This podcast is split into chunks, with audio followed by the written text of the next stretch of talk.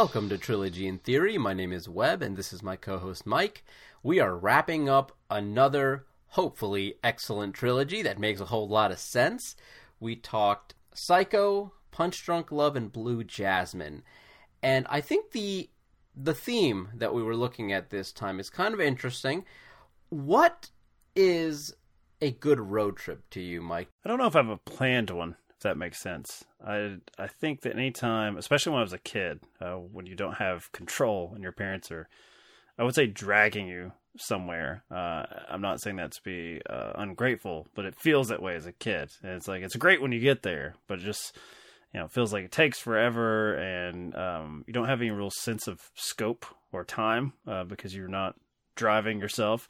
But I would say in my adult or young adult life, when I was legally allowed to drive, able to, uh, I would say it would be the unplanned ones. Like me and my buddies, like, hey, let's, especially when you don't have too many responsibilities, like, let's go to this place that's, I don't know, six hours away, eight hours away. I've, I have done those that are like, you know, 14 to 16 on a whim. Uh, and I think maybe you lose a little bit of that buzz somewhere, somewhere there. But if it's you know within like a nice afternoon of driving, uh, those are the ones that I probably remember most fondly. Anything that was planned, uh, I think some of that, uh, some of the joy is lost if it's something that's been built up for you know months as like a proper vacation. I agree with you. The one that immediately comes to my mind is this was after college had finished. I have uh, I have like I'd say two best friends from my college who I've known since middle school, one who I've known since elementary school.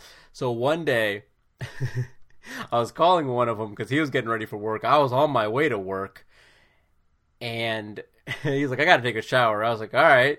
So he just put it on speaker and he's taking a shower while we're talking because we're both prolonging this like getting to work because neither of us want to go to work.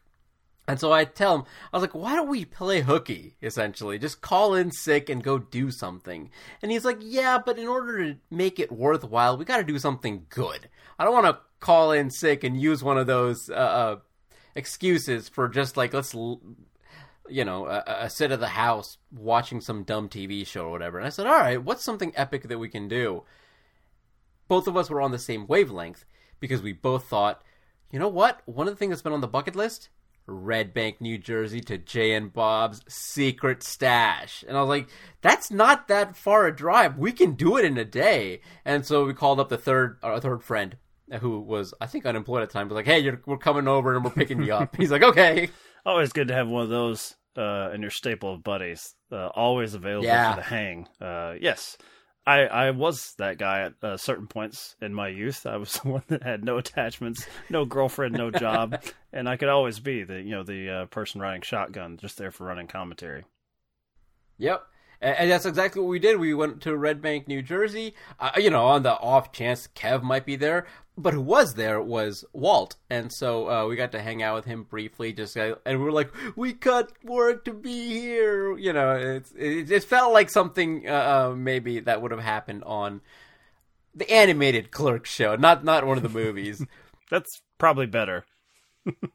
I don't know if I want to be a a participant in uh, some of the things that happened to, especially poor Dante, and really either of the Clerks films. But right, um, yeah, uh, I, I, would be there as Jay cheering on uh, a Randall kicking someone out of the store, saying you're not allowed to rent here anymore. I would be that guy.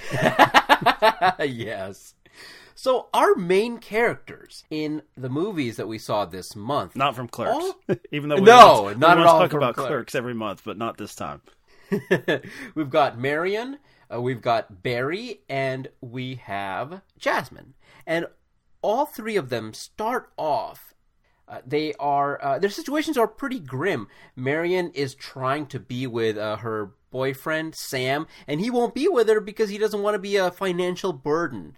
And and it's a very relatable and heart wrenching situation, and you see that immediately. And we talked about how quick her arc is, the, the fact that she even has one, despite the fact that she is is gone by half the movie.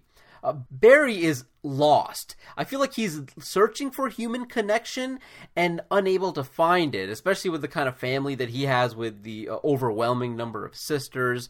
And so that's kind of what leads him down the path of the sex hotline. So he's lost and lonely. And then Jasmine, of course, quite possibly in the worst condition. At least if you ask her, she has it the worst. Uh, uh, trying to hold on to any sense of sanity and then remnants of her old life. And so I feel like all three of them absolutely do physically go on a road trip, whether uh, it, it's sparked by something that is positive or not our our theme this month was a breakdown of a trip, and it could be a number of things. I decided to look at it very literally. Yes, Marion does not have a very good trip. It doesn't end well for her.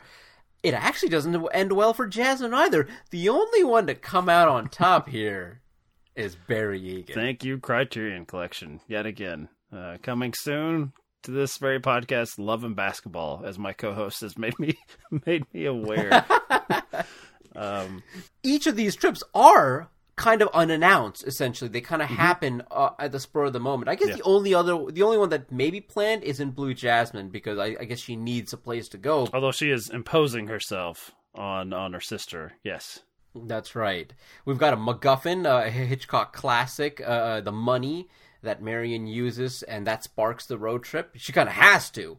Uh, Punch Drunk Love. We have Barry finally gaining the courage to go on this not only physical but emotional journey for love for this relationship that might be something worthwhile. As he threatens uh, poor Philip Seymour Hoffman with that he has a power now that that infuses him.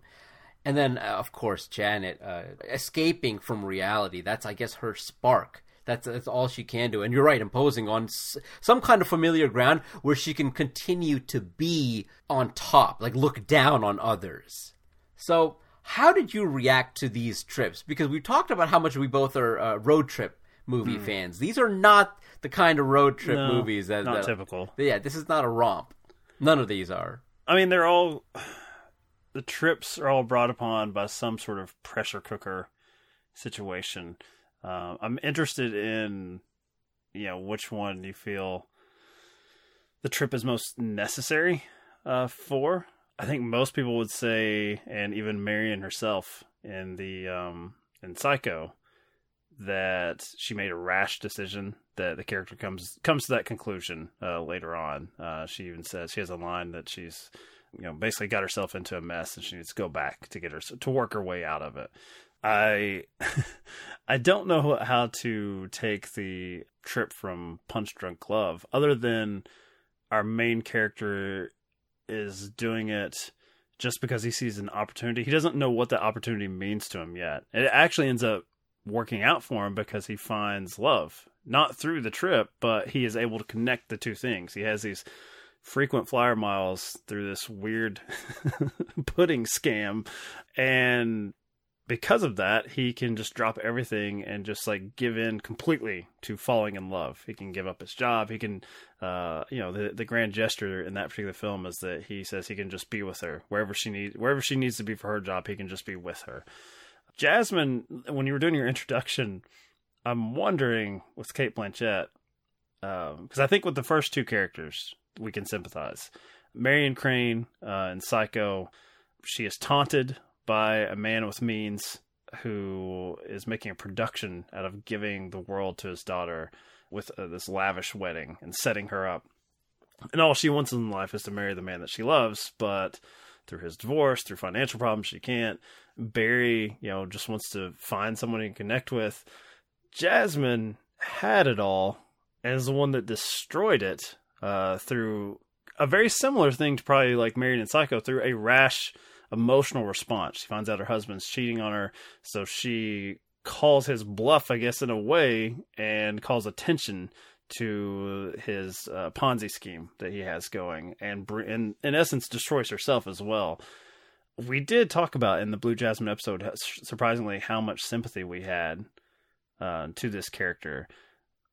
But she is the one of the three in our trilogy that we've made up this month um, that did have it and lost it. Whereas the other two are just aspiring to just get to that point with whatever they're doing with this trip, the the financial problems they're trying to solve, it will lead to them having happiness with someone that they are in love with.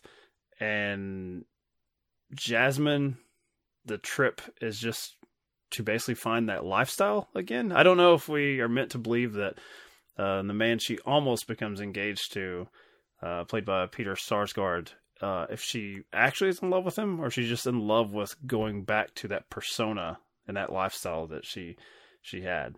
Uh, which just means that uh, for this wrap up show, uh, we are going to formally apologize for yet again featuring Woody Allen and just shit all over his main character. We were far too sympathetic the first time around. Uh, so that one is obviously the bronze medal winner for our uh, breakdown of a trip trilogy. Well, you know, one of the things that you mentioned is exactly uh, in my notes here because I also thought about well, why does the trip for each of these characters go awry? And you've got some internal forces and some external forces. Internal for Marion, of course, she steals the money, which kickstarts it all. And so she is kind of responsible. But of course, what breaks everything down is Norman Bates. And he's that external force, the villain. With Barry, the internal, I guess you could say, is him even calling the sex hotline and going to that place. And then it there's a chain of events there. But then ultimately, the external force is once again another villain. You've got Dean Trumbell, the wonderful Philip Seymour Hoffman, orchestrating uh, the, these wonderful uh, financial schemes. Wonderful. That's a, that's a word for it. You're right. Not wonderful. These criminal, these criminals games. But with Jasmine, there is no external uh, uh, force out there. In fact, I feel like she has a wonderful support structure set in place.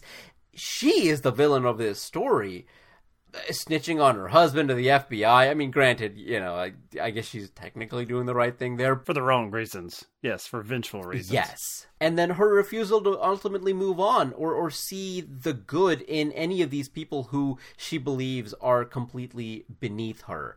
And so I feel like you're right. She is the outlier of uh, of these three films, despite the fact that you've got Marion who ends up dying. I feel like she's almost better off than Jasmine. Jasmine.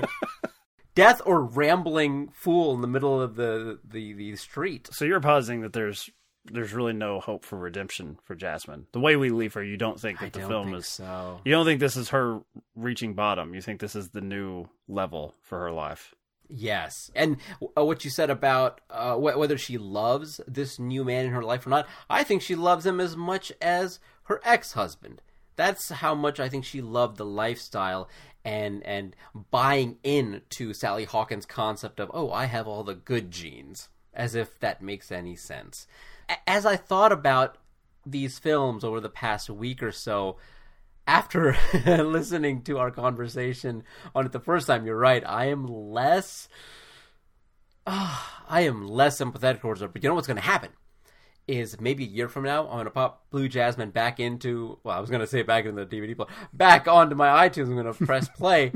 and at the end of it, I'm going to be like, boy, I really was pulling for her. I think that's the seductive nature of that performance. It's so good that i am going to fall right back into my old habit and, and feel bad for her. That's the difference between being like in it, being swept up by uh, the performance, uh, the writing, the direction, you know, just the the setting. Uh, like it, it, it puts us right there with Jasmine, uh, even though we can kind of step back, especially when she's making kind of uh, a list of demands uh, from her sister and her sister's uh, various men in her life that really she's not in the place to do so. We do get swept away with her concerns. Uh, she is our sort of guiding force. She's our main character, as opposed to having a, some distance from it, where we're like, "Wow, that Jasmine, what a jerk!" Like when you when you're when you're not in the movie, I actually think that uh, Punch Drunk Love can suffer a little bit from that too. Like if we just read off the antics of the Barry Egan characters played by Adam Sandler, I don't yeah. know how sympathetic he is either. Now, in that conversation we had, you weren't really sympathetic to him at all in his plight. You were, uh, you did not, uh, PTA did not work his magic, uh, I guess, like Woody Allen did for you. Has that changed at all as you look at it as part of our thematic trilogy? Are you a little bit more favorable to Punch Drunk Love? Yes. Okay. Yes. I I am, and I think it it also is being able to reflect on it. Like I, I, hate the fact that we have to have the Oscars every year. You really need a ten year break between like hey, the man, year a film comes out. They should try anything at this point, just to try to juice the numbers. Sure, do a like you know a re Oscars, you know, a decade later. And yes. I think it would be for film fans. It would be fun for regular people. They'd be like, "Why are they doing 2011 again this year? What is happening?" Hey, at the very least, the, the movies would be available. People could, could say, hey, "I think I have that around somewhere. Let's see if uh, yeah, let's see if Drive wins Best Picture this year."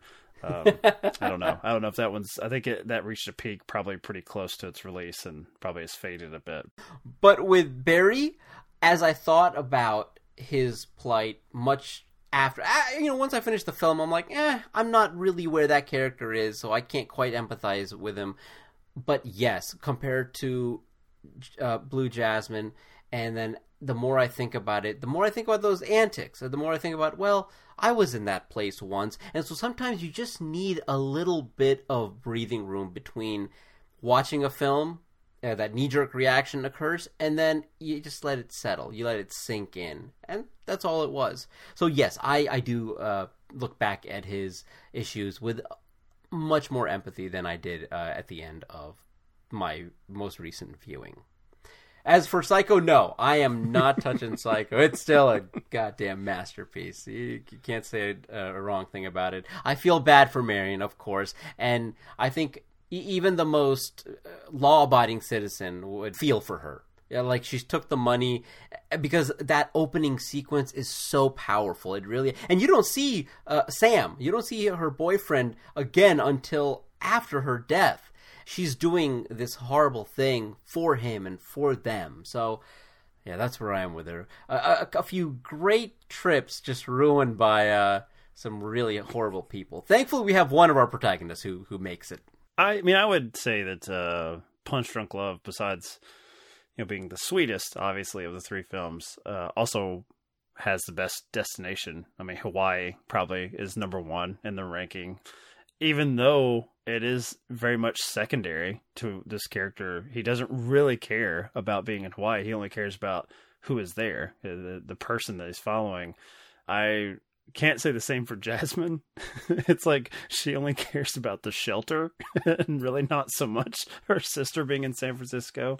Um, I I wondered uh, watching these together how they've aged as far as the the look at uh, the mental health struggles of the characters. Now it's very light in Psycho. I mean, it's it's just more uh, a flight of fancy to just like money is in front of me.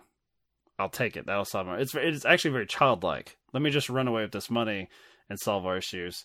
Punch Drunk Love is looking at basically like a, a man child that I guess Adam Sandler had become known for and, and celebrated for in the 90s. And I suppose Blue Jasmine is attempting to be the most honest look at someone struggling with those issues. It's just usually in those films, I don't think it's attached to someone that yeah, even my co-host here is saying like, "Well, they're a lost cause.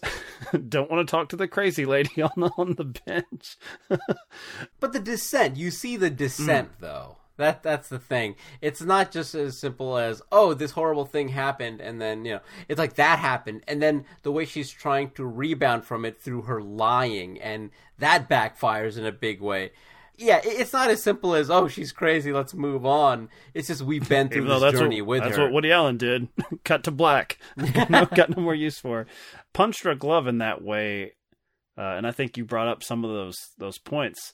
We don't really know Barry. We we have some peeks behind his relationship with his god numerous sisters in the, in the family that are so abusive to him and take such glee in being abusive to him uh, but he's sort of introduced as an oddity, and I think remains like elusive in that regard. It's I think you're meant to come away with I'm happy that this person has found his person, but I don't think we ever get any closer to really knowing who he is. I, I think he's going to be a character that, unlike Jasmine, remains kind of stagnant.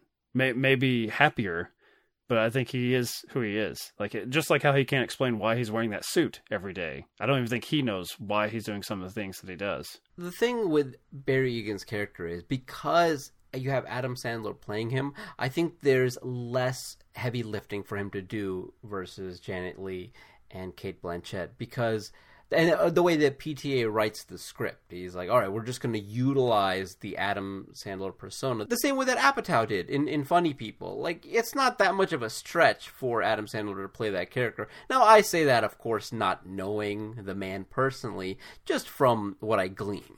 It's like I, I think he can recall his own experiences that way. So, but yeah, it seems like Adam Sandler is just kind of doing his thing, but the context is different we're already familiar with Happy Gilmore and, and Billy Madison. It's like, okay, we're just placing different aspects of those individuals or those characters into Adam Sandler because Adam Sandler is a character himself. He just is. That's that's how uh, that's his level of celebrity. I think that's why uh, we're okay with him being as I guess underdeveloped as he is. Do you feel the same about his love interest with uh, Emily Watson? No. Like the two characters are so different.